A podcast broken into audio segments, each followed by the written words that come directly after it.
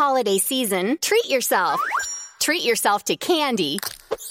Celebrate the holiday season with the Holiday Crush. They've sprinkled candy with a holiday theme and fun-packed challenges every week for five whole weeks, finishing on January fourth. The more challenges you complete, the better your chances of unwrapping delicious rewards. So, are you ready to crush the holidays? Play the Holiday Crush now. Download it from the App Store, Google Play, or Windows Store for free. Terms and conditions apply.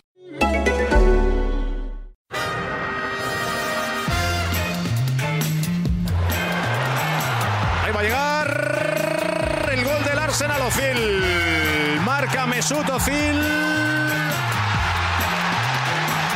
córner, llegó el gol de Olivier Giroud, marca el Arsenal, marca Olivier Giroud, gol de los Gunners.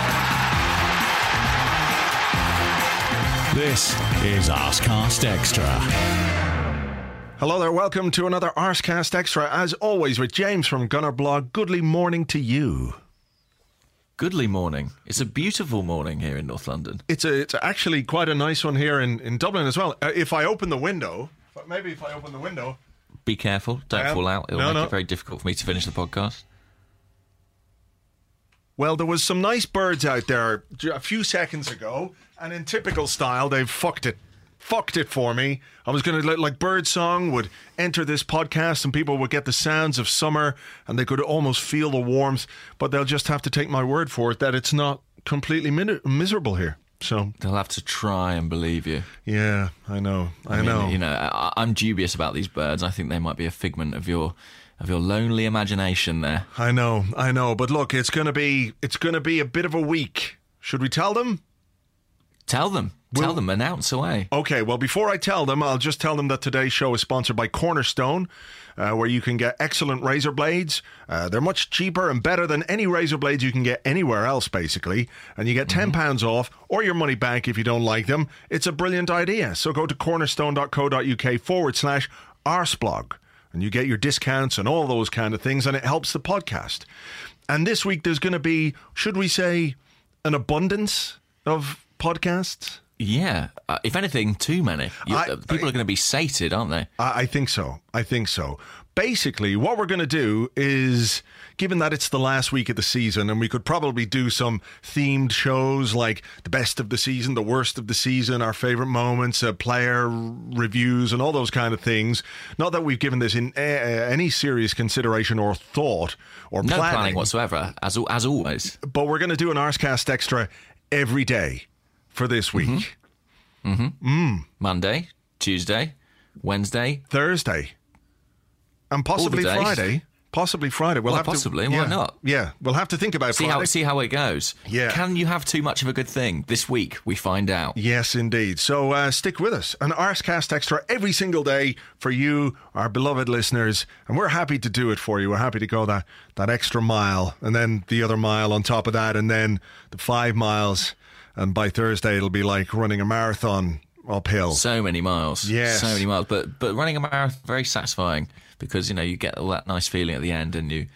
I presume we're doing it for charity, are we? I mean, we haven't mentioned that, but let's pretend we are. That makes us sound better. It does, but we're not. Okay. I, I don't want to give anybody false hope here. What, fair enough. Fair what, enough. What's the furthest you've run ever? What a good question. I don't think I've ever run more than probably about six kilometres. Right. Was that... What about yourself? On purpose? Were you escaping or was it fitness or...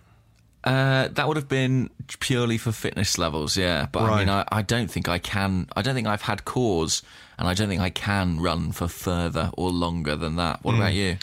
Uh, probably five K or something. I, I guess during a football match you might run... a considerable Maybe. distance, but that's my thing with running is that I, I can't motivate myself to do it unless I'm running away from somebody with a football or running after somebody with a football or running with the football. There has to be, for me, in order to get any kind of uh, pleasure from running, a football involved in one way or the other. So I've had an idea for an invention. What's that? It, it's a treadmill that you run on, mm-hmm. but there's like a football like dangling down from sort of the handlebar bit so that when you're running you're sort of kicking a ball along with you. All right, It seems, do you think it would work? It seems a bit awkward, a bit unseemly. It definitely seems dangerous, yeah. Also, you're wearing roller skates. All right, you have okay. to wear roller skates at all times. Right. Well, I mean, it would uh, at least provide something good uh, for people to look at from a comedy perspective. But roller football, roller that football, that could be a thing too. Yeah, for sure. Hey, look, we've got like a whole summer sport. Yeah, yeah, exactly. Oh, guys, I mean, I'm, I'm, the, we're going to be fine this week. Yeah, if I keep coming up with ideas like this. No problem. I have to admit, James, that I've been, I've been dreaming of you a little. Okay. Uh, Go on. I mean, this happens to me a lot, so I'm not too perturbed. But okay. what do you, in what context? In the, in the context of recording the podcast, that about three times in the last week, I've had these really weird dreams where we're recording the podcast and it, it just keeps going wrong for all kinds of reasons. Like, I don't know, you, you don't have a microphone, or you refuse to talk into the microphone, or rather than recording one big long conversation, there's about seven hundred bits that I have to try and piece together. And I'm not Do you saying think it's this you, is it's, anxiety, like you're worried about doing all these podcasts this week. What's I think going it could on? be, yeah, it could be. I, I think that's oh. what it is: anxiety dreams, and you're featuring in them very heavily.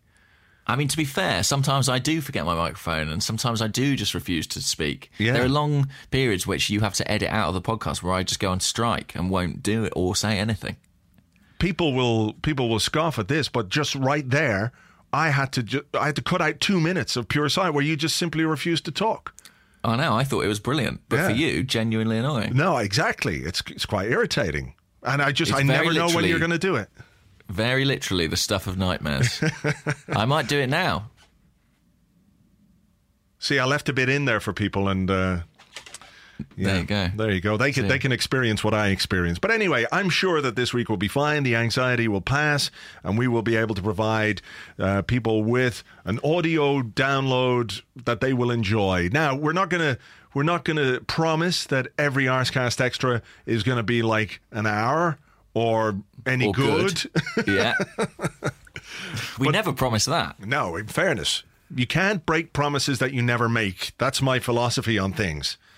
Good. That's good. Why I, you will be able to download something every day, right? Yes, absolutely, absolutely. We we make no promises as to its quality, or yeah. or veracity, or anything else. But there'll be something every single day, and it's literally free.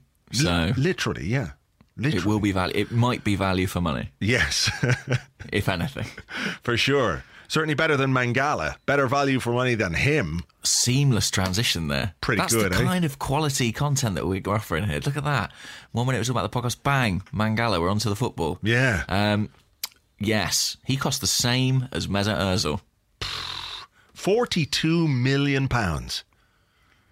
You don't get a lot for that. You don't get a lot of defender for that these days, do you?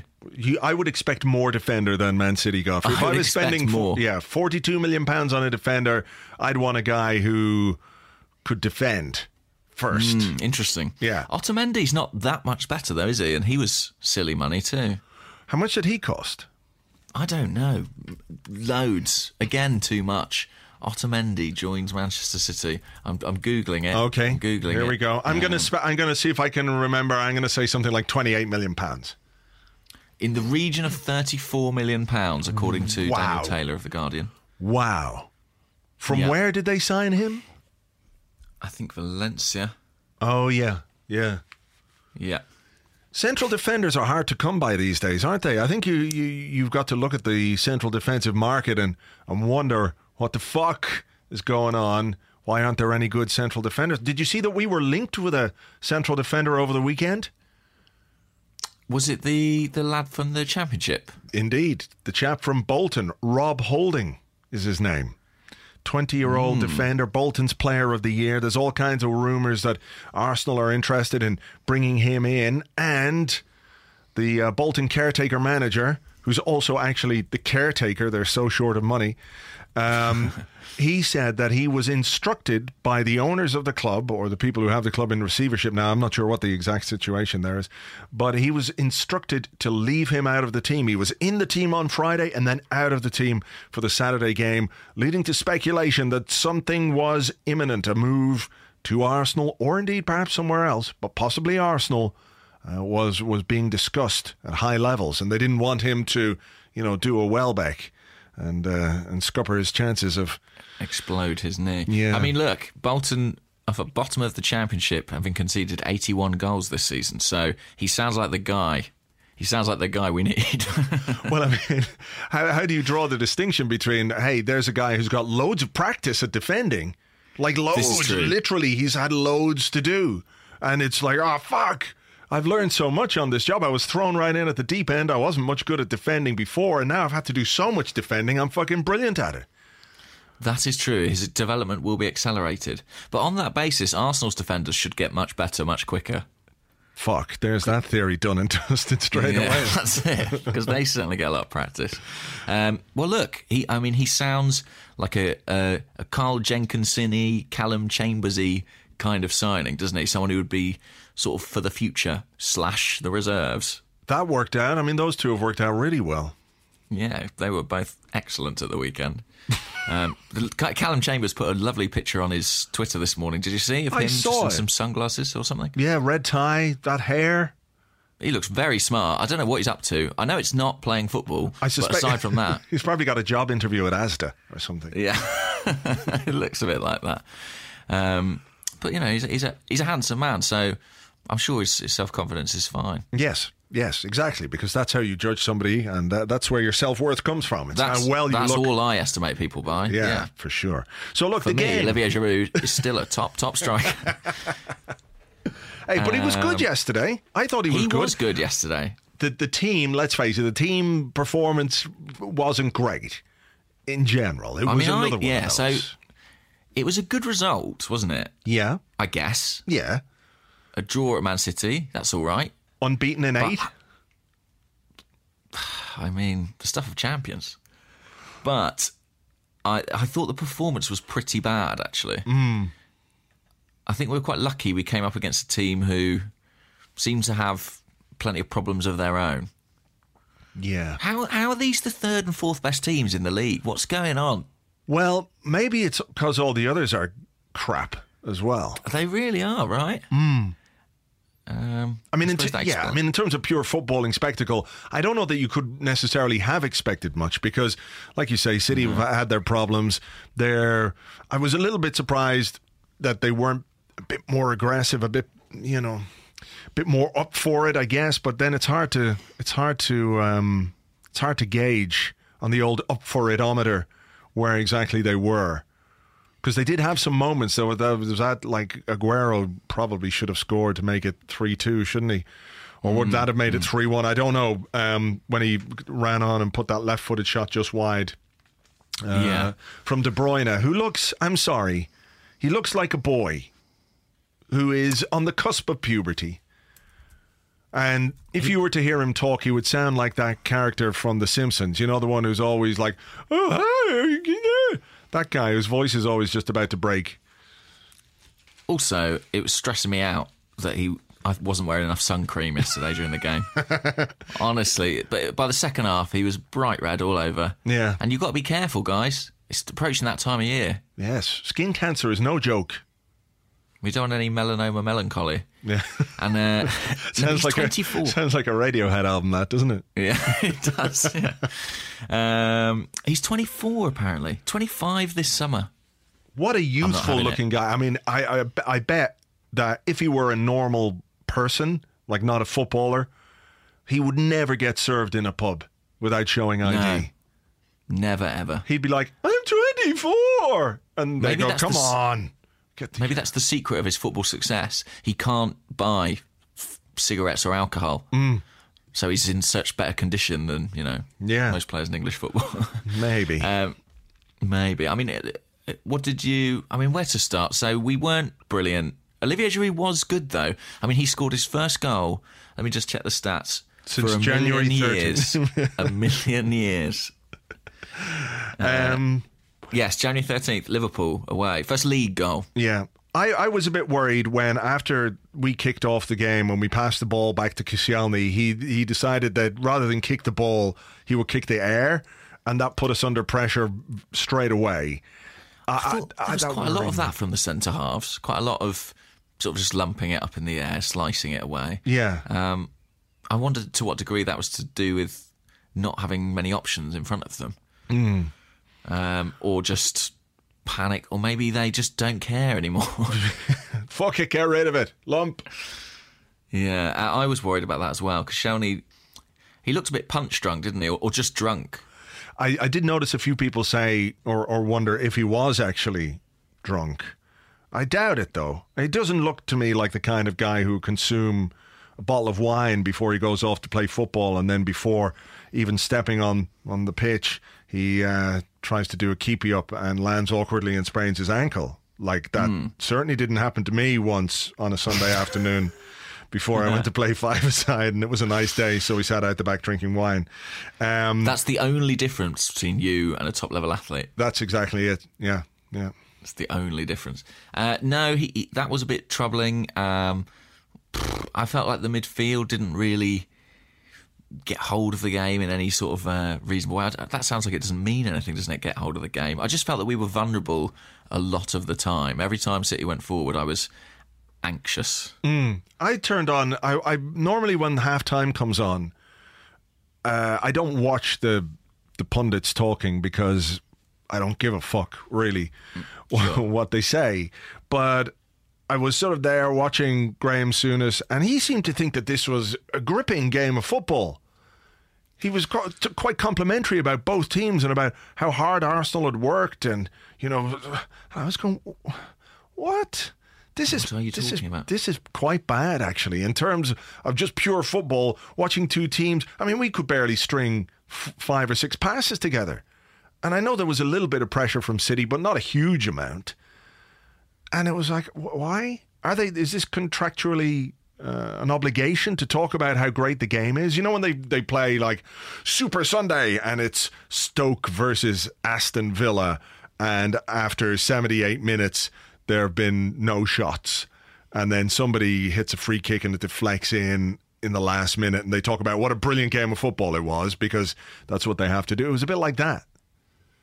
It was. I mean, there was another strange moment, I thought, towards the end of the game, where I think Niall Quinn described Arsenal as having been really, really good on the day. And I was like, I mean, I'm an Arsenal fan. I, I really want them to be really, really good. Mm. I'm not sure that's what I've seen, to be honest with you. Maybe he um, thought we were really, really good at not being very good.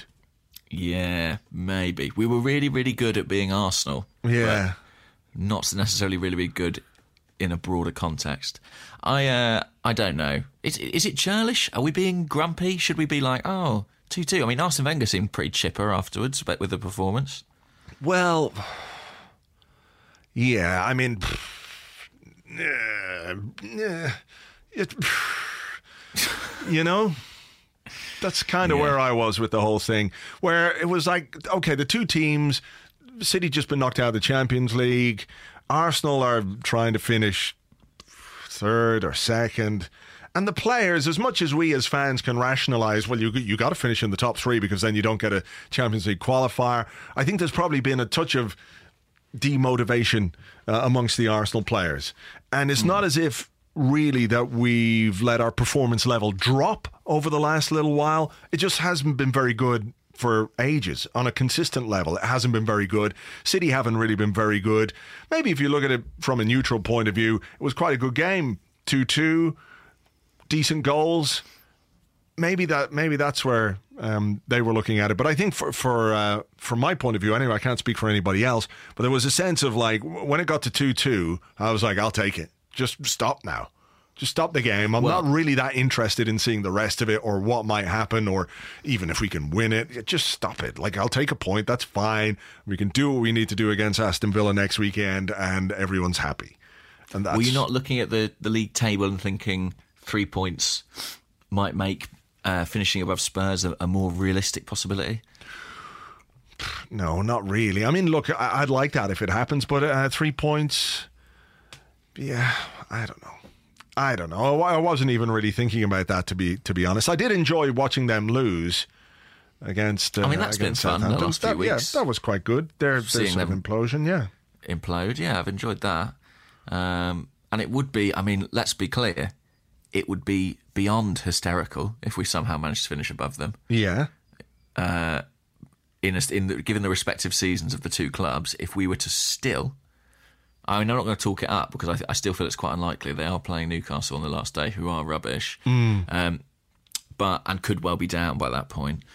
But I, I mean, it, nothing could be funnier, really. It would be um, very funny, yeah. It would be it would almost be funny. almost as funny as the way that John Terry's Chelsea career is coming to an end. Oh, I thought you might take some satisfaction from that. Yeah, that was it's, funny. It's that not was... the glorious farewell he he hoped for. No, I had to watch it this morning because I didn't see, didn't get a chance to watch Match of the Day. So I watched it this morning.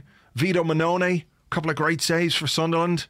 Yeah, Don he, Vito, he, he played well.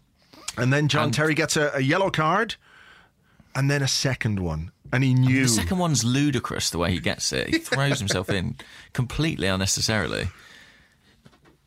I don't know. Once upon a time, he might have got away with it, but mm. it seems people are wise to him now. And uh, that's it. The he, he bows out with a red card. No final uh, game at Stamford Bridge because he gets a an extra game, doesn't he? Um, because that's it's it. His second sending yeah. off of the season. So, um, yeah, I mean, can't say I'm sorry to see him go. No. Anyway, back to our game. Well, uh, let's go through the goals very quickly then. City's opener. Well, City's opener, I, I should say, when I thought that when that went in, I thought the score could get really ugly. Like, mm. Arsenal started really slowly, and when City opened the scoring relatively early, I was like, oh dear, this feels like one of those nightmare games from a couple of years ago, you know, where we shipped four or five. Mm. And even when we then got an equaliser, I sort of thought this could be a really crazy end-to-end match. As it was, there weren't that many clear-cut chances in the game. But uh, first goal, I saw some criticism for uh, for Elneny on that goal um, online about sort of, you know, being turned a little bit too easily. What did you make of that? Yeah, maybe a little, but I think he, I think he pulled out of the tackle so as not to give away a penalty, which mm, perhaps mm. is a little bit sensible, because if he'd gone steaming into Aguero and taken him down and given away a penalty, people would be just as mad or more mad. Um, but yeah, maybe a little bit, maybe he turned a little bit too easily. I thought our failure to clear the ball leading up to that was a bit annoying as well. Um, I, yeah, was that Koscielny or Monreal? Or? I can't remember, one of them. Fuck it. Basically, uh, we sort of headed it up in the air a bit, didn't we? Yeah. It was sort of uh, yeah. not a great clearance. And then I didn't really think an awful lot of Koscielny's attempt to uh, to block the shot. Got to be honest. Just yeah. standing there with his, his arms behind his back. Just like a... Are you a, are you a fan of the arms behind the back generally? No, I think it's a bit weird. I mean, I get why they're coached Felix to Sendros do it. Was one of the, the pioneers, wasn't he? He was, yeah, yeah. Because he got I, caught out for a handball once. Poor um, Philippe. I think he needed to um, he needed to do everything possible to give him the best balance. Sure, but, sure. Uh, and I don't I, think putting your hands behind your back is is that. No, the hands behind the back I could get on board with, but playing like he had his legs tied together was the, the thing that really yeah. threw me. But uh, yeah, so I, I think Koscielny wasn't particularly good there. And then Cech, I mean, I guess I guess being at his near post on both goals. Mm. I think probably I more... Yeah, we'll get on to the second one. So, okay, so the equaliser. Thanks, Gail Clichy. You're a pal. You are a pal. And that's uh, one of the reasons that we weren't particularly sorry to see him go, I guess. Um... And also, the marking from the corner, extraordinary from Manchester City. I mean, it was right out of the Arsenal textbook. Mm. It's as almost as if they've been studying the opposition, but the wrong way. That's it. That's it. Well, they did sign Clichy from us, and they did sign Colo Touré from us at one stage. So maybe their long-term plan, part of their long-term plan, is to emulate our set-piece coordination. Um, but also, Elneny took the corner. Yeah, and I know that has been happening recently. But in my head, I don't imagine him as someone who takes corners. I'm finding it slightly odd. I don't know why. He just doesn't. He's too I don't tall. Think of. Yeah, I don't know. He doesn't seem like the kind of guy. It's something. Something I would normally. Assume a creative player would do. I know that makes almost no sense, but do you know what I mean? Yeah, yeah, no, I do know what you mean, but it's interesting, isn't it, that a guy who's come in relatively recently into the team has been given the, the chance to take set pieces. Like, he must have been like, hey, guys, look what I can do. Check it out. You don't think of him as one of the more technically gifted players in the squad, um, but his delivery for, for that Giroud goal was really good. Yeah, yeah. Um, yeah, good header too. Um, I, I would say that he lost his marker, but I think the marker just lost himself. Uh, yeah, I think the, the marker the marker was completely lost. I think mm. he had no idea. I don't even know he knew he was on the football pitch, really, at that point. I think he was thinking, um, am I really worth forty-two million pounds? I mean, that's an awful lot of money to pay for another human being. That's a huge price tag on my shoulders. I mean, if he, if he had any brains at all, he'd be able to answer that question very, very quickly. Um, instead, he was just stood around deliberating it. Yeah. And, uh, I mean, difficult to... As much as I've been frustrated with him and I've bemoaned his place in the starting eleven, difficult to be anything but pleased for Olivier Giroud. I mean, that goal's been an awful long time coming. Mm, mm. It is, a, yeah, a fairly unprecedented loss of form. Now, we know he's been a streaky goalscorer at times, uh, but I guess he's had a few assists in the last little, um, in the in the last uh, few weeks, hasn't he? You know, but still, strikers judged on goals, and it was about time he got one, and uh, a decent header it was too. So the second Man City goal, little mm. little red-faced sunburn boy goes running through, running, running, running, running. Nobody tackles him.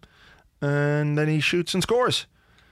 This one, yeah, you might yeah. ask where where Petr Cech was more more I than the other so. one. I mean, I, look, I didn't think the defending in the build-up was great at all. Um, it kind of ran off the back of, I think it was El, uh, El Bellerin. Bellerin was there as well. And then Gabriel really backed off, didn't he? I, I thought he sort of gave De Bruyne too much room for the shot, but it wasn't exactly ferocious when he unleashed it. Mm. And we have seen that a few times this season with Petr Cech. Mm. Um, Apparently, I don't know. According to uh, Orbinho, he has conceded the most goals from outside the area in the Premier League this season, a grand total of ten. Maybe mm. it's not just in the Premier League. I'll have to check.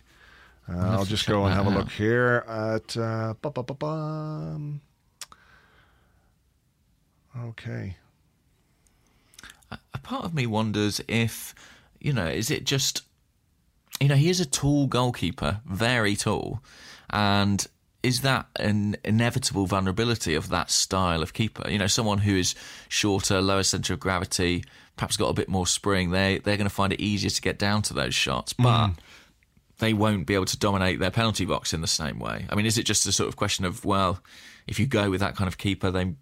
they might not tick every single box. There might be areas where they are more vulnerable, and that's mm. something you have to accept. It seems to be down low to his right, doesn't it? At the near yeah. post, that seems to be the issue. The the stat is that uh, Petr Cech has conceded more goals from outside the box than any other goalkeeper this season. ten. That can't just be bad luck, says Orbinho. And it does f- feel like that's a, a little bit of a weakness. Perhaps it's, you know, it's his right hand, so that's his wrong hand. Uh, well, mm. making the uh, the assumption that because he's uh, left-footed, uh, he's also left-handed. Um, so maybe that is just a bit of a weakness. People have said that, well, Chelsea defended better and left him not as exposed as our defenders have done from time to time. And I think there's perhaps an element of truth to that, that uh, with certain goals that he has conceded this season, they've come from our own carelessness or or not quite closing down the man as quickly as we should and making tackles. But... yeah, I think he will be disappointed. You could see his face when it went in. He was like, "Oh, not this again! Fuck!" Yeah, must be it must be a real frustration for him. Mm. And you know, I mean, he's still achieved fifteen clean sheets this season, and generally been a, a really good acquisition. But that is an area that I guess he needs to work on. There is a long history of Arsenal goalkeepers being a bit vulnerable at their near post. Manuel Almunia, the the ultimate exponent of that particular art, I would mm. say. Yeah. Okay. So. Um... Our equaliser then came after, well, uh, Giroud set up Walcott for a great chance. I thought that was a yeah. really good chance. Um, are, are any of them great chances with Theo in this form at the moment? I'm not sure. Yeah, that's um, a fair point, but I, I don't quite know what he was trying to do at the finish. I'm not uh, sure he does really, no. It was odd. He he just kept uh, going I in mean, a straight line. Like, the, Theo, the goal's to your, just to your right there. Just kind of dink it with the outside of your foot over the goalkeeper, you know, to, to, to the right a bit, not straight on where the goal isn't. Outside of his foot. Come on. It's Theo Walcott. Never going to happen. Never going to happen. Now, I know what you mean, though. He should have done much better. But that was a little through ball from Giroud, and his assist on the goal was absolutely brilliant, wasn't mm, it? Yeah, superb. I mean, you spoke about this last week where... the wall pass from Giroud mm. is a tactic that we've used quite a lot, and it hasn't been coming off. And I think for the most part, that won't come off because of the difficulty of of uh, of creating something in, in those circumstances when you've got a big, strong, thirty-four million pound central defender stuck up your ass. it's going to be difficult to to create those those chances. But when they do come off, it worked so well, didn't it? Um, for uh, for Alexis, he just kept running, and the finish was superb. Like, great from both of them, I thought. Yeah, it's a brilliant goal, a really brilliant goal. And Alexis's seventeenth goal this season. And you know, you know, I, I think we've said on here he's been nowhere near the player he was for much of the previous campaign. But given that he was out for three months, and given that it felt like there were at least two spells where he couldn't buy a goal, that's mm. a pretty impressive tally. Well, yeah, as I said in the blog today, if we're looking to improve next season, and the guy who's had a bad season by his own standards has still scored seventeen goals, I think that mm. makes your decision-making over who's staying and who's going uh, a lot more uh, a lot more simple, doesn't it? Like, he's got to stay. Got to. I think so. I think so. Are you? Is there any concern for you? There were some stories in their week in the week, weren't there, about mm. a bust up with Arsene Wenger? That I think Matt Law in the Telegraph said he'd stormed out the stadium, and mm-hmm. you know, the, the, it'd been frosty on the training ground. Do you think there's any any risk of him kicking up a fuss this summer? Maybe. I don't know. Footballers are always capable of engineering a move away for whatever reason they might see fit. They're not happy, or if they're not settled, or if they decide all of a sudden that, okay, I don't like this club, or I don't like this coach. You know, there's countless reasons.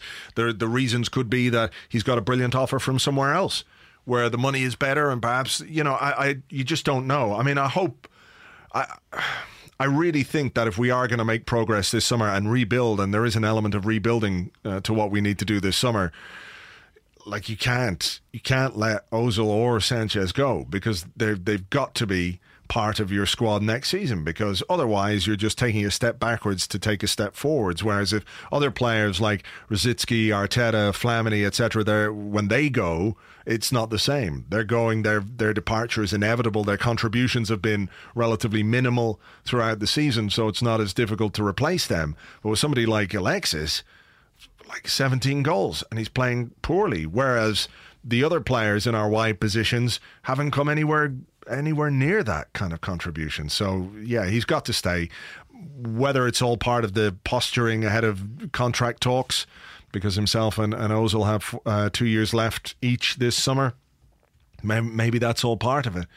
But, uh, yeah, I thought it was a little bit worrying, you know, the stories where he's he's gone and uh, left the stadium before anyone got back to the dressing room. And mm. he knows better than that. Even if he's gone in a huff down the tunnel, he could be waiting in the dressing room and go, well, okay, sorry, whatever. But, um, yeah, you, you can't help but be a little bit worried, because, um, yeah, just generally there's a bit of an atmosphere that, like, anything could happen um, w- with the players that we've got this summer. So so we'll see. What about you? Uh, I, look, I just think that you're absolutely right that the club can't even contemplate losing a player like that. I think it, it would have a resonance that would be bigger than, you know, the loss of just a, a mere an ordinary player. Mm. Alexis and Ozil are kind of marquee signings that were a statement of intent on behalf of the club. I think to let them go at this point in our trajectory would be very dangerous uh, and feel like a a big downgrade, a big mm. backward step, unless you're replacing them with superior players, and to be honest, I can't see many superior players out on the market. Yeah, um, I mean, look, that's the thing, isn't it? Yeah, we should be adding to the good things that we've got, exactly. not not losing them and and running to stand still, if you like. So, fingers crossed on that one. Uh, and what else to note from the game? I suppose it's worth mentioning the Danny Welbeck thing. That was a real shame, I thought. Mm. Yeah, I feel very sorry for him, because I it, he, it looks like it's bad, and it looks like he knows that it's bad. Yeah, you could. I think you could see straight away, like in his expression, in his frustration, that he knew that he was in trouble. Mm. Um, and and on the replay, you could see the knee kind of buckled in that in that ugly stomach turning way that you sort of think, oh yeah. God. Uh, it was a little reminiscent of, somebody said on Twitter, the Theo Walcott injury against Uh, Spurs, you know, where he he didn't seem in absolute agony, but he absolutely couldn't put any weight on it at all. Yeah. Um, and I think he has been a bright spot, I think, since coming back in February. He's been one of the players who, I you know, looks in better condition, in better form than he was, to be honest, for, for much of last season. Yeah. So I think the Euros would have been a, a sort of nice, a nice reward for him. I know as Arsenal fans, it's not necessarily our problem. In some ways, we're probably glad if players miss the, the summer competitions, but with an injury that bad, that, you know, if it is as bad as we fear, it could drag on into next season as well, and that would mm. be a major, major blow. Again, and it would affect also the planning um, yeah. for, for this summer. So, well, look, fingers crossed that it's not as bad as we think it is. I think it'll be a real shame for him. I feel very sorry for him if he's going to miss out in the Euros, because there's no question that he was going to be part of the, the squad. Uh, Roy Hodgson clearly likes him a lot. Um, but it's a massive part of qualification as yeah. well. Like England, probably the result that got England top spot in the group was when they went early doors away to Switzerland just after he'd signed for Arsenal, and he scored twice in that game. It was mm. excellent. So he made a major contribution there. And actually, if you look at the three centre forwards we've got in the squad, uh, Giroud, Welbeck, and Walcott, if you had to put money on one to definitely be part of the squad next season, it would probably be him at the moment. Yeah, um, but. You know, it's just a, a real shame, and obviously we hope we hope for some good news. But he is an Arsenal player, so mm. not not holding out too much hope there. No, no. Look, uh, and again, I think the player's own reaction is is quite telling, isn't it? Um, yeah, I mean, he that's a situation where you can understand someone just walking down the tunnel. Yeah, yeah, for sure. It's all right if you're injured, not if you're just a little bit cheesed off with stuff. I think it was more than just the injury, wasn't it? I think he wanted to, you know, he just wanted to get off that pitch, because I imagine he was feeling absolutely, absolutely gutted. Yeah, for sure. Okay, well, look, we'll keep fingers crossed for Danny Welbeck. Um, and we'll leave it there for part one. We're going to come back with your questions and more in part two.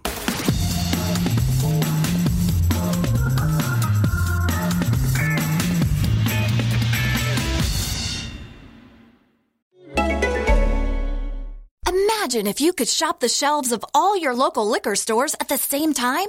Well, spoiler alert, you can with Drizzly, the number one alcohol delivery app. Drizzly lets you compare prices from local liquor stores on a huge selection of beer, wine, and spirits, then get them delivered right to your door in under sixty minutes. And right now, Drizzly is giving all new customers five dollars off their first order. Just enter promo code save five at checkout. Download the Drizzly app or go to drizzly dot com. That's D R I Z L Y dot com. This holiday season, treat yourself. Treat yourself to candy.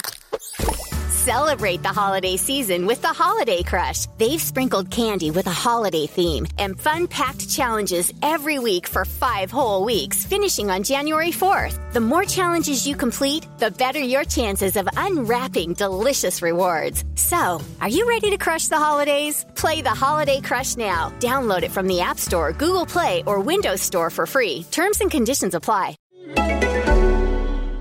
All right, welcome back to the Arsecast Extra, the start of an epic week of Arsecast Extraing, reminding you again that the show is sponsored by Cornerstone. So if you need to shave, whatever bits you need to shave, whether it's your face or your bits. Arms. Yes, whatever, chest. You could be a cyclist. You could be one of those really baldy, streamlined cyclists or swimmers. Swimmers don't have very much hair on them at all. Do you think? Head? Do you think swimmers could evolve into completely hairless creatures? Maybe, yeah. They could sort of become a subspecies. Mm. That'd be weird. I mean, I'd say hairless would be the first thing. The next thing would be gills. Have you seen Waterworld? It'd be that kind of vibe. Yeah, yeah, yeah. Well, whatever bits you have to shave, shave them better and more efficiently with Cornerstone. Cornerstone.co.uk forward slash arseblog. Get ten pounds off your first order, and uh, you can choose all the cool shaving stuff they have there, and it does help support the podcast. So thank you very much indeed. James was going to do the uh, predictions. Predictions. Ah, predictions. Okay. How far did we get? I guess we got to uh, the Man U Leicester game. Yeah. Man U. Oh, Chelsea Spurs. Chelsea Spurs. Did we talk about that? Did we talk about that? When was that? That was last Monday. So, no, we didn't talk about it on here. So, no, we, we, we don't know our predictions. Okay, my predictions were... Okay, I'm going back. So, that's three games. So, it's games. going to be Tottenham's Threnultimate game. Threnultimate. Threnultimate. I predicted a loss. For Spurs? Yeah. Okay. And you predicted a win. Ooh. Well, we were both wrong. We were both I wrong. I was more wrong. It was very enjoyable, very enjoyable fare altogether, I have to say. Wonderful scenes. Yes, Wonderful indeed. scenes. Um, and then we had, what was the last Leicester game before the one at the weekend? Manchester United. Well, we did that one, didn't we? Manchester United. We both, we, predicted, we both predicted a Leicester loss in that game, and they drew. And then we both predicted a Leicester win against Everton. And they they duly delivered. Yeah. So what's the situation with the table at the moment um, in terms of uh, in terms of points and that kind of stuff? Let me just bring it up here because we had some final predictions on points. Um, ba, ba, dum, bum, bum. So my f- uh, final prediction with Leicester was seventy-eight points, and they've already so they've got already eighty. Superseded that with eighty. Yeah, and your prediction brought Leicester to eighty points, and. That that's happened. So there we go. So if they lose at Chelsea next week, I'll get I'll be bang on. Well, the predictions we made for that game, I predicted a draw, and you predicted a, a defeat for that one. So that's what we're predicting for the weekend. Now, okay, okay. Tottenham, your predictions, James, had led Tottenham to a points total of seventy-eight. And they're only now, on seventy. Well out of reach. No, well out of reach. Well out of reach. Uh, what did you predict them? Uh, I predicted them to get seventy-two points. I mean, again, an impossible total for them to attain, yeah. but only because you can't get two points in a game. Yeah. So, uh, for the last game against Southampton, you predicted a win, and I predicted a draw. Again, both delighted to be wrong in that yes, instance. Yes, absolutely. You pretty much... So what we predicted for... For Arsenal. No, no, no. For Spurs to do next week at Newcastle. Both of us have predicted a Tottenham win. Damn. Right. Well, actually, we're quite bad at this. Yeah, so we're really shit at it, so yeah, yeah. It's looking good for Newcastle. Okay, good. And then the Arsenal um, totals that we had predicted. Uh, for yesterday, I predicted a loss, and you predicted a draw. Hello. Wow. This guy knows his stuff. You're uh, really good what, at this. What are our points totals? Yours was seventy-four for Arsenal. No chance that we're getting anywhere near that. No, it's it's actually impossible unless we get double points for Could some happen. reason. It is Aston Villa. Yeah. If you score more than fifteen goals, you get double points. Yeah, yeah. Um, that's what I, I play. I predicted seventy-two. Oh, you could be very close. Mm. Now, our predictions for the weekend, I predicted a draw against Villa. I don't know what was Can going on imagine? there. Yeah. Imagine the, the imagine the lap of gratitude or whatever it's called. Yes, I, I can actually imagine. After a draw with Villa. And you predicted a win. Oh. So there we go. We'll That's see. Fair. We'll see what happens. The lap of appreciation for the Manchester City players and manager was a bit um, tepid. Oh, God, it was kind of toe-curling, though, as well, because they interviewed Pellegrini on Sky for a couple of minutes, didn't they? Or they cut to the to the interview, and it was like, well, there's about seven fans left in the stadium, and Samir Nasri looking like some kind of, I don't know what, with his torn double denim, long-shirted thing going on. Like, what does he look like? He looked like Samir Nasri. Ah, that's gross. It's about as bad as it can get. Yeah, it was bad. So I think these things are a bit, they're a bit contrived, aren't they? I think if you win something and you like wander around with a trophy, that's good. But I don't know that there's necessarily any real need for players to, to thank the fans. Do you think the players are going to be in, in the mood to thank the fans? Probably knows, be like go, walking along, you know, sticking up fingers at people and going, fuck you, and a bit of mooning and all that kind of stuff. Olivier Giroud just walking around the edge of the pitch with his hand cupped to his ear. Yeah. Where while Mikel Arteta proudly parades the community shield at the front. Yeah, Giroud, uh, Giroud uh, wearing his leading scorer for the season T-shirt. Up yours. Oh, God. Oh, dear, dear, dear. I Someone know. Wheeling, wheeling Danny Welbeck around. I, yeah. I, I do worry. I mean, no, I mean, look, it, um, let, let's see it as an opportunity to thank, you know, Arteta and Rosicky yes. for their contributions. And Mathieu Flamini for saving the world with a new energy resource. Yeah, that's a fair point. That is a fair point. It goes beyond this season, particularly for Arteta and, and Rosicky. Um, it would be nice if, if they got some, some props. And obviously, if they got a chance to, to play in the game, that would be good too. Can't see them starting, but um, I think uh, they'll, they'll probably be on the bench, which would be yeah, good. Yeah, well, maybe we'll talk about that later this week. Quite yeah. an interesting team that we might see on Sunday. Indeed, indeed. All right, so will we get on with questions? Let's, let's. Have you got any lined up? Uh, okay, here's one from Ben Gorman, at Ben underscore Gorman. And he wants to know, if you could ask Arsene Wenger one question that would get a long, honest reply from him, what would it be? Wow. He's turned the tables on us there. I thought we were answering the questions, now we're asking him. um, uh, Yaya Sanogo why? Or what really happened with Park Chu-young? No, I think I would have to say it's got to be something about... It's tempting to ask about what the, the truth of the financial situation was in the immediate aftermath of the stadium move. Mm. Um, I think we're getting more and more on that. I feel like Arsene, as he comes more under fire, lets slip more about the reality of that scenario and the constraints that were placed on him. Although there is a slight element of moving the goalposts about that. Yeah. Um, you know, because really what you what you want to ask is is is why why the team isn't as successful as it was. But we've heard a lot of his excuses and reasoning for that before. Mm. Excuses is quite an accusatory word, but um, I can't think of a a succinct question that, that could nail that, really. Yeah. Um,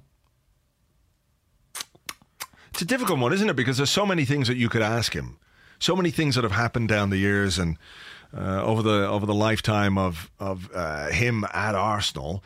There are just so many things that you could say, well, what the fuck? How? Why? What was the decision-making there? Why was that decision made? So it's difficult to find I, I, specifics. Yeah, I mean, the real question is one that I don't think he can answer, or he would answer, which is, if this squad, as you continually say, has such incredible reserves of mental strength and such a fantastic attitude... and such a, a depth and variety of talent that you insist, it, you know, that it does possess, why can it not match the achievements of your squads of a decade or more ago? Mm. Um, however, I'm not sure that's a question that Arsene... Well, he has to answer it. It's, it's an imaginary situation and he has to answer it, so that's it. We torture him. Well, that's what I would ask him. Yeah. He, he, I, I would torture him until he answered, I think. Yeah. What about you? What would you... ask?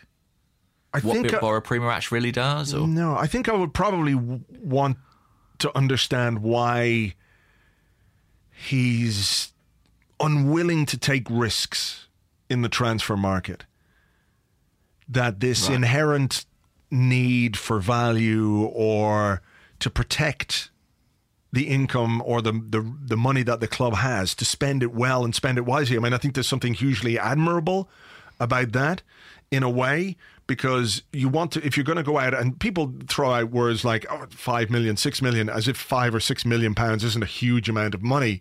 I know in football terms it's not, but when you, you step back from it, still a lot of money. But I do wonder why he hasn't been prepared to to spend money that isn't, like, it's not his.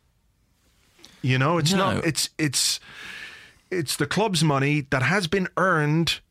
And this is something that he's always spoken about, is that, you know, there's been no injection of uh, transfer uh, uh, funds from two billionaire owners. There's been no sellout to uh, an oligarch. There's no oil money coming in. There's no sugar daddy. And Wenger has always been, a club should spend what it has.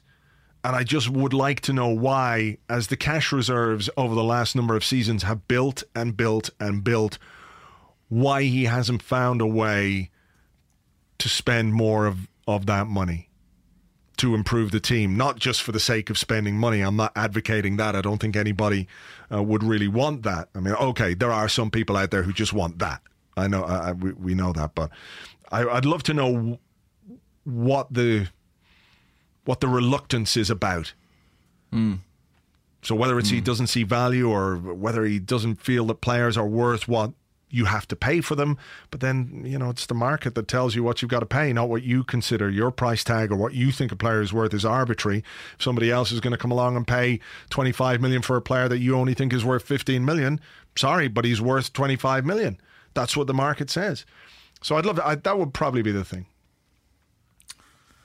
Okay, well, let's try and get him on the show later this week. Yeah, exactly. I'm pretty sure he's not doing much this week anyway, so... It's only Villa at the weekend. He's got to have a lot of free time. Yeah. Um, okay, let's have another question. This is from Ian Stone, at Ian D. Stone, and he asks, can a season where we might finish second be considered a total failure? And does it constitute progress? Oh, fucking hell. Um, can it be... it's a really difficult one because you would say we finished third last year, we finished second this year. By any measure, that's progress. Mm.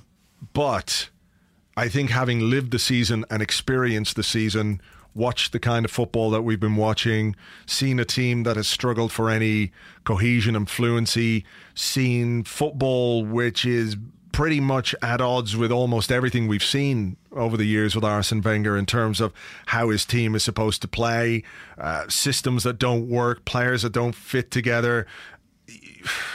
It's very difficult for me to say that this would be a season of progress. Uh, a season of total failure. Well, again, we've had, we've ended up without a trophy. We've not competed properly for the title again. And if that's where the measure of expectation is, like, it's not a failure compared to Aston Villa, but the standards that we set and the standards that we expected at the start of this season, I think it has been a bit of a failure, because you have to view things within the context of your own experience, within the prism of Arsenal. Like, by by Aston Villa standards, of course, it's not a failure. You finished second in the league. Every Aston Villa fan would swap everything that they have to to change places with us. But that's not the way it works. That you can always find some kind of justification for it being, uh, well, it could be worse. There's always that possibility. I think by having won the F A Cup two seasons in a row, having mm-hmm. shed that nine years of not winning a trophy, that monkey that was on our back, we got rid of the monkey, and then we kicked the monkey in the bollocks and we fucked the monkey off a cliff. We got rid of that monkey. And then we had this squad of players who've all experienced winning something. Good young players come together. We've added some experienced uh, quality talent, some world-class players to that.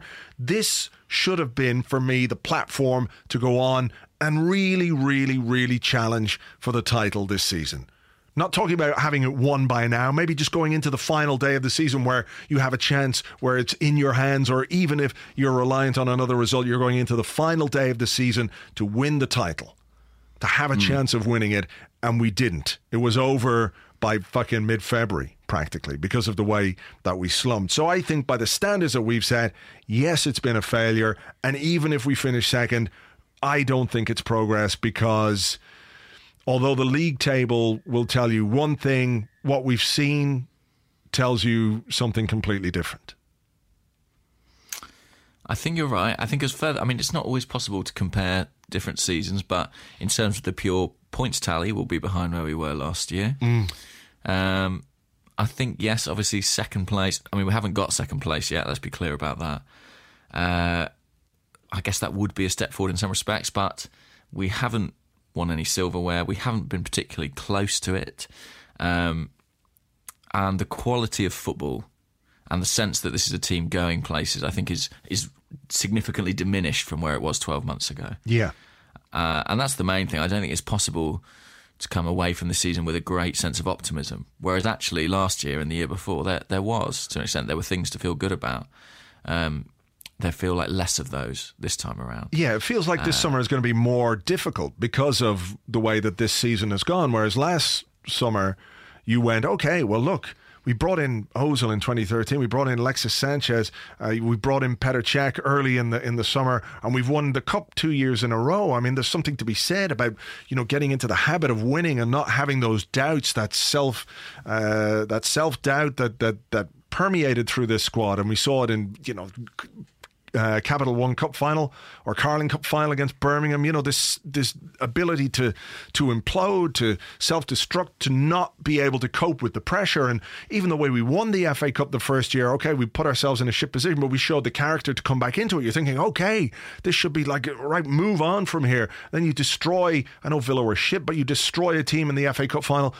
And and last summer should have been should have been a real chance for us to kick on. And instead, the decisions that he made saw the team stagnate to a certain extent, and that, mm. that's been apparent in the way that this team has played football and, and the way that this season has gone.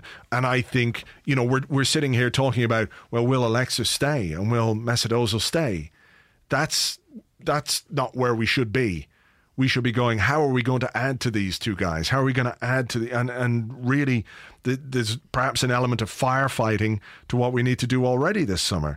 So, yeah, again, no, it's not one, not a season of progress for me. No, nor me, nor right. me. So there we go. I All guess right. uh, an emphatic answer. Over oh, to you. Uh, over to me. Okay, well, we talked about him earlier. This one comes from Fuad, at Swanson underscore Fuad. And he wants to know, what's going on with Chambers? He hasn't played much all season. Do you think Arsene has him in mind long term? Hmm. Uh, I mean, the problem is, you know, we've got four centre-halves and fundamentally you only ever need two and, you know, to start, and it's difficult as a fourth choice to get many games. That's why it's hard to get a quality fourth defender, and Arsenal have found that in the past where they've had to keep the likes of uh, Sebastian Squillacci on, even though he was in dire straits, really, because who, who do you sign who's prepared to come in and play that role? At least Chambers is a young player with years ahead of him. Yeah. However, the, the concern is that if he doesn't play, he's not going to develop. Um, I mean, I wonder almost if uh, if if Arsenal had the requisite depth, could they send him out on loan? I don't know if it's something we could have done this season, given that, you know, we don't have that many defenders. But he, he needs first-team football, I think, if he's going to kick on and become the player we hope to see. Because at the moment, he's nowhere near contention, is he? No, he's not. Um, and we couldn't send him out because we needed him for cover at right-back. After Debussy oh, that's left. True, of course, yeah. Uh, we needed him for cover at centre-half in case anything went, you know, seriously wrong there. And it has been known in, in the past that that uh, we've had we've had some defensive uh, injuries. I, you know, I think it's a bit strange because he's looked. I don't remember him playing badly this season. There was maybe one half. Was it against Liverpool really early in the season? And he played. Oh, he had such a such a bad half of football that we were all thinking, oh, I wonder will he take him off? I wonder will he take him off? Yeah. It was Liverpool at home. And he came out, and to his credit, he had a much better second half. Um, he came on against Leicester uh, after Koscielny went off at half-time, mm-hmm. and I thought he played really well that day. I know they were down to ten men for, what, about twenty minutes, twenty-five minutes of that game as well, but still, he played pretty well. He came in. I don't think he's played badly, per se. Um, I, I just wonder if Arsene Wenger is reluctant to use him for, I don't know, maybe he sees more of him in training than we do. But, I, you know, I I think when he first came into the team, when he first arrived, you remember that summer twenty fourteen, uh, some great games in pre-season, some really good games early on in the season, and we all said, holy, holy shit, this boy looks like a real player. He's yeah. really got something about him. And I don't know that he... he couldn't have lost that, could he? But perhaps, again, the lack of playing time has seen him stagnate. Well, he took a re- his confidence took a real knock around sort of November time, didn't it, when he was playing at right-back after Debussy's injury. And he, he, he actually really struggled there. I always think back to that Swansea game mm. against Jefferson Montero and how difficult he found that. Then Bellerin sort of came into the side instead of him and secured the right-back spot. And Chambers, you're right, he's had good moments since then, but he's never... He's not been on the sort of... cusp of the first team as he was at that time. Mm. Um, he is still twenty-one though, and I do think for a centre-back that's a particularly young age. Yeah, uh, and and we've seen Arsene Wenger's been burnt in the past. We talked about Senderos. Uh, we could talk about Giroud as well. He's been burnt by throwing defenders in too early, maybe in their career, and that not quite paying off. Them not being ready. Um, It's just a conundrum, isn't it? Because you, you do want them to gain experience and improve, but you don't necessarily want to be uh, victim to those them learning those lessons during the ninety minutes. Yeah. Uh, but there is no way around it, really. I mean, eventually you've got to throw him in. He doesn't seem unhappy, so I do wonder if there has been communication or certainly a plan put in place for him that's justifying his lack of playing time this season. Like, he doesn't look like a guy who's... Um, complaining or moaning. He seems content and happy enough at Arsenal. He's posts some nice pictures on Twitter. Um, so he's not sulking or he's not off social media or any of those things. So maybe there is a plan. That's something yeah. in the longer term. Um, you might see him move up the pecking order this summer. I, I, I don't quite know. But uh, well, yeah. He, he has time. He has time. You know, if you think about sort of young English centre-halves, you're seeing a guy, John Stones, he's twenty-one, he's making an awful lot of mistakes at Everton, um, despite his obvious talent, and it's putting him very much in the spotlight, it's putting him under scrutiny. If he was doing that at Arsenal, if Chambers was having a similar experience at Arsenal, the attention would be amplified even more, you yeah. know, because of the, the size of the club. And then you look at, say, at Manchester United, the way someone like Chris Smalling has developed. He's kind of having his breakout season, the first year where he looks like he belongs, really, as a centre-back in a in a team that big.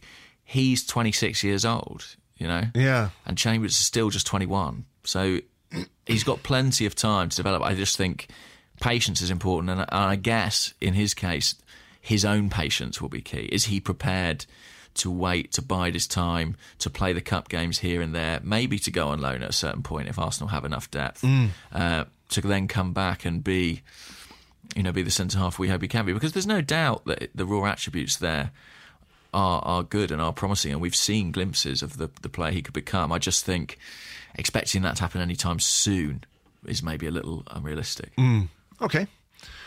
There we we'll, are. We'll wait and see. Um, we wait and see. It'll be interesting to see what happens with the centre-half position in the summer as well, because yeah. it, at the moment it's not there's not really a clear first-choice pairing for the first time in in years, really, you know? Yeah, I'm I'm uh, I'm not necessarily convinced by Gabriel and Koscielny together, I have to no, say.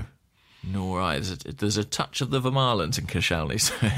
yeah, and, um, and both of them as well. So, um, and uh, you know, I think Gabriel has had his dodgy moments, but so too has Koscielny. So, I think trying to find that balance that worked really well between Koscielny and Mertesacker will be um, will possibly be one of the things he's got to look at this summer. Mm, mm. Let's have this question. I guess okay. this relates to the summer as well. It's from at Guna underscore DS, and he says, Giroud may have found his form again. Does this lessen the need in Arsene Wenger's mind for signing up top in the summer? Well, uh, I don't know what Arsene Wenger is thinking, but I would hope not. We'll I ask would, him later in the week. Yeah, obviously. We'll get him on, yeah, because he's not doing much, just Villa. Nice um, We're so going to lose to Villa now because of that. um, no, I mean, I think one of the things in the press conference, even the other day, he was asked a question about, you know, whether the, the lack of a, a really efficient front man had played a part in Arsenal not doing as well as was expected this season, and he acknowledged that. He said, I've said that, you know. Um, I would be quite happy to, to keep Giroud as a plan B, but not as the first choice centre forward. And I think he's a guy yeah. who can still be relatively effective. He's got twenty-one goals this season. You know, it's not yeah. a terrible total of goals. It's just this spell when you consider he had he had eighteen goals on January thirteenth, and then by whatever it was, May yesterday, May eighth, he still only had twenty. Mm. That that's obviously colouring people's opinion of the season that he's had. And mm. that's fair enough. I understand that completely. But I still think that if you want a, a squad um, where you've got genuine options, I wouldn't have any real problem with him staying. But what I would like to see, obviously, is somebody better, more efficient come in. And I think Arsene Wenger is looking for that. But I don't think he's necessarily just looking at it from a striker. I really think he's going to go after a wide forward this summer. Right. I think that and a striker is probably where he's he's going to be looking. Yeah, I mean, look, as great as Iwobi has been, it, it does tell you something that uh, I think he might be twenty now. twenty-year-old player has been asked to regularly perform in those three players behind the, the centre forward, you know, mm. uh, at the expense of the likes of Walcott, Chamberlain, Campbell, yeah, uh, Welbeck even to an extent. Yeah. So. so uh, And as good as Iwobi's been, I, I think it would be naive of us to say that there, there might not be an upgrade out there, someone who's more ready to play regularly right yeah. now. Yeah. So, uh, yeah, that will definitely be an interesting one to watch. I I always slightly fear when, when uh, a player produces a bit of form at the end of the season. I mean, we saw what happened last summer with Theo Walcott. Hat-trick on the final day, goal in the cup final, one hundred forty thousand pounds a week contract, and Arsenal don't sign a striker in the summer. And we're rewarded with a, a fairly dire season from Walcott. Yeah. You know, I think it's five goals and you know, something like three and thirty. Or, yeah, you know. I don't think it was for the lack of looking for a striker, though. I, I think if we'd been able to find the right striker last summer, we would have we would have brought him in. Well, I mean, it's, Possibly, it's yeah. trying to find it's trying to find that player, though. Who is the guy that can come in and add that bit extra to to this team? Who's the who's the player? Did you see that we were linked with a, a guy from A Z Alkmaar? Uh, A Z Alkmaar, Vincent Janssen. Vincent Janssen, yeah, twenty-one-year-old. Mm. Suspect yeah, there's a so bit of uh, agent tomfoolery going on here a bit, but he twenty-eight, twenty-eight or thirty goals this season. Uh, young Dutch prospect, been there well, before. I mean, we, we have indeed, and he's like uh, Robin van Persie. He started his career at Feyenoord Rotterdam. Um, mm. They released him, I think, at nineteen. He would drop down to the, the Dutch lower divisions. Dutch Jamie Vardy. Well, yeah, I mean, to be honest, actually, in the style of play, there's a there's a little bit more of the kind of Harry Kane. He's very two-footed, very, very hard-working by all accounts. Um, Keeps his mouth open all the time. Mouth constantly open like a Venus flytrap, just, mm. you know, waiting for something unfortunate to, to crawl in. Uh, but uh, you do wonder, I mean, there's there have been comparisons with uh, Ruud van Nistelrooy. I don't know. I mean, look, it, it's one of those where... That's a gamble, isn't it? But mm. it's difficult to name the forwards that Arsenal should go out and buy who are ready-made. We've had this conversation many times. Arsenal might have to take someone who has the potential to be a world-class striker and hope that they can blossom yeah. at the Emirates Stadium rather than go and get someone ready-made. Links to Daniel Sturridge over the weekend sound like bullshit to me. I mean, what do you make of that? I mean, I, I do think he's absolutely top class, but I'm just not sure his body's... up to it. But when did that ever stop Arsenal signing a player? Well, I mean, I think if we are going to spend thirty million pounds on a striker, which is a lot of money, I think you need to you need to be more sure that this player is somebody who can stay fit. And I thought there was something quite telling about what Jurgen Klopp said about him um, when he took over. He said he needs to learn between what's what's pain and real pain. You know, the, the implication being that, you know, He's a, he's a bit inclined to give in to the injuries, whereas other players perhaps will play through the pain, as most of them do. Um, they've all got something going on to, to one extent or another. But I think his injury record w- would be absolutely, for us to spend that much money, given our injury problems, it would be absolutely crazy. I think he's a yeah. I think he's a really, really good striker when he's fit. But the whole when he's fit thing, we've been there, done that, worn the T-shirt, set up a T-shirt shop, sold T-shirts to everybody else, and now the T-shirts have been donated to an orphan's home and they're being used on babies. And we, we're about to spend thirty million pounds on those T-shirts. I don't know why the T-shirts are being used on babies. I don't know where that... don't know what the... They're probably too big, a lot of them. There would be that. Blankets then. They're blankets for babies. That's that's how the T-shirts are being used. Okay, but uh, you know, so we you think that's a no-go. I think that's a no-go. What about um? What about going back? What about going back for Gonzalo? Ah, he's had an incredible season. You know, yeah. Uh, he's had an, he's been quite heavily linked with Chelsea, I believe. Um, let's have a look at him. Twenty-eight years old now. Mm-hmm. He'll be twenty-nine in, or in December. Right. Thirty-four. Starts in Serie A, thirty-three goals. In a league where it's sort of infamously difficult to reach that kind of total. He's the first man in ten years to score over thirty goals in Serie A. Wow.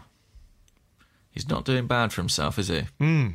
I mean, he's uh, he's not a guy who's going to spend five years at the club, but two good seasons, scoring twenty-five goals. Year. Yeah, exactly. Exactly. Uh, he's younger than Giroud. Just about. Yeah. I, I mean, he's not going to be cheap. He's not going to be cheap, but he is ready-made, I guess. Yeah. He's one of the few who you would come in and be like, well, he should be good to go from the off. Mm. Um, and we were certainly interested in him, weren't we, back in the summer of twenty thirteen, I believe. Sure, we certainly were. We certainly were. We still have a... Until Real Madrid wanted a couple more million pounds... And Arsene Wenger went, nose. no. Yeah, furious. Why, Why Arsene? Why it was a very strange one, actually, wasn't it? Because there was a lot of noise about it and a lot of talk, I guess, from the Higuain camp. But every time Arsene Wenger was asked about it, he was pretty cagey.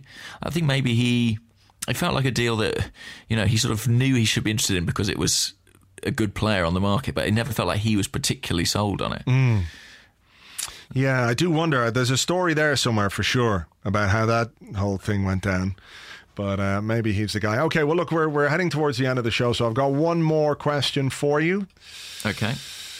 Um, and this one comes from James Black, who's at Rex Thunder. Nice. He, he wants to know, despite all of the death and chaos, would you still consider going to Jurassic Park? I absolutely would. Yeah? I mean, I'm going to the Euros, and I'm a bit worried that that's going to be quite dicey. Oh, are you going? Uh, you know, You're going I'm, over? I'm going. I'm going to two games. I'm going to England, Russia. Right. And I'm going to Ireland, Sweden. Woo! Ireland, yeah, Sweden. Yeah, that's right. In my Sweden shirt. uh, no, I, I mean, yeah, I'm looking forward to it. But I would definitely go to Jurassic Park. I, as a kid, I loved dinosaurs. I just couldn't get enough of them. I wasn't aware of the danger, but then as a child, I also once p- went and played with an alligator in Florida uh, and poked it with a stick, not realising that it might kill me. So How, I'm not the best person to ask. What was it about the alligator that made you think it wouldn't kill you? How old were you?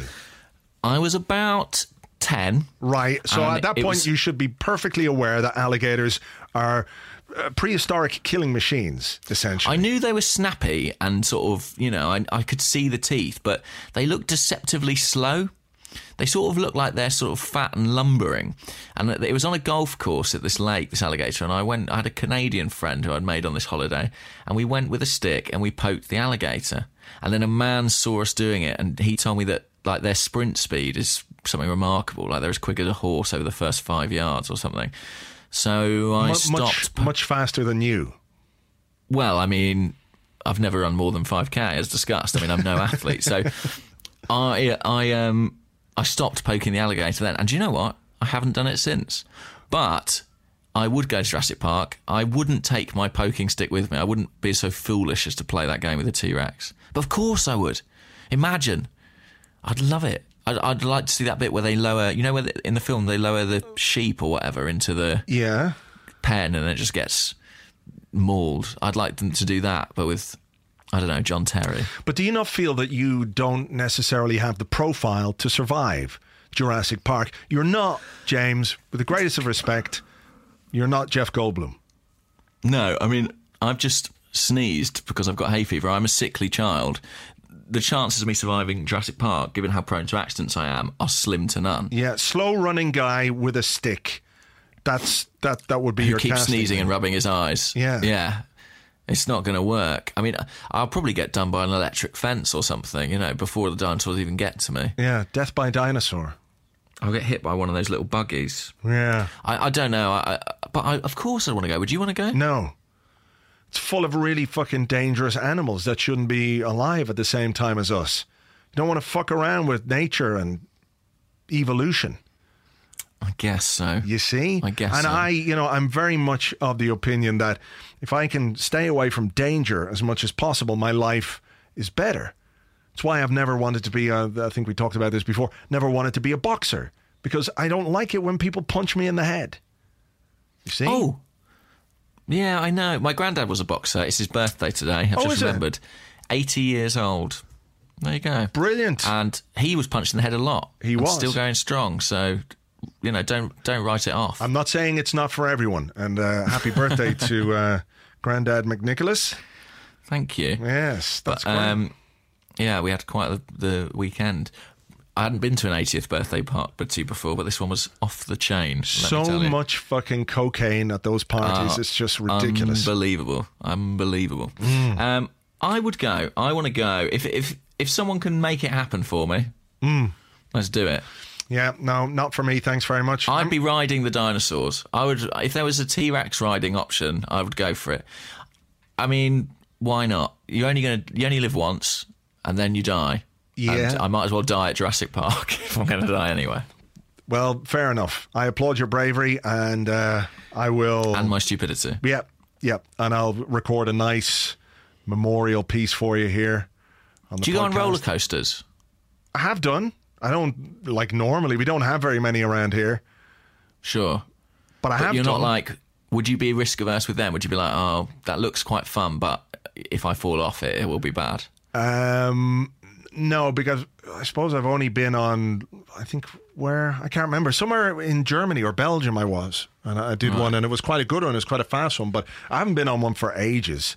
And then mm. the more, the older I get, the more I become convinced or less convinced by people's ability to make things safe. Like, you know, if you see, it probably hasn't happened to you yet, but sometimes you, you look at a policeman or policewoman or a doctor, and they're so young, and you're going, how the fuck do you, how do you know how, how to do, do anything? Know? You can't keep yeah, me least- safe. At least they trained recently. It's the ones who are really old and sort of didn't did their studying fifty years ago and have probably forgotten it all. They're the ones you need to worry about. Okay. At least That's it's fresh in point. Their memory. They've they've revised for their exams recently. Yeah, yeah. They know where the heart goes and where the brain goes and all yes. that stuff. And the red thing's connected to their wristwatch, et cetera. That's it. Oh. And anyway, Andrew, you don't need to go on roller coasters because you support Arsenal, am I right? Yeah. It's a hey. it's a roller coaster world of football we live in. Exactly. And a roller coaster week ahead of us. Indeed. All right, well, look, we'll leave it there. Thank you very much indeed for listening, everyone. We will catch you tomorrow. Wow. Wow. Tuesday. A goodly Tuesday. A goodly Tuesday. Until then. Bye-bye.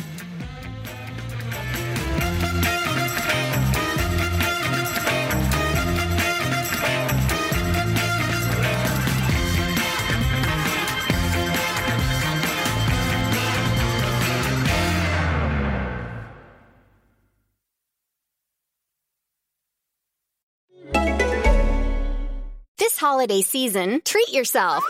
Treat yourself to candy. Celebrate the holiday season with the Holiday Crush. They've sprinkled candy with a holiday theme and fun-packed challenges every week for five whole weeks, finishing on January fourth. The more challenges you complete, the better your chances of unwrapping delicious rewards. So, are you ready to crush the holidays? Play the Holiday Crush now. Download it from the App Store, Google Play, or Windows Store for free. Terms and conditions apply.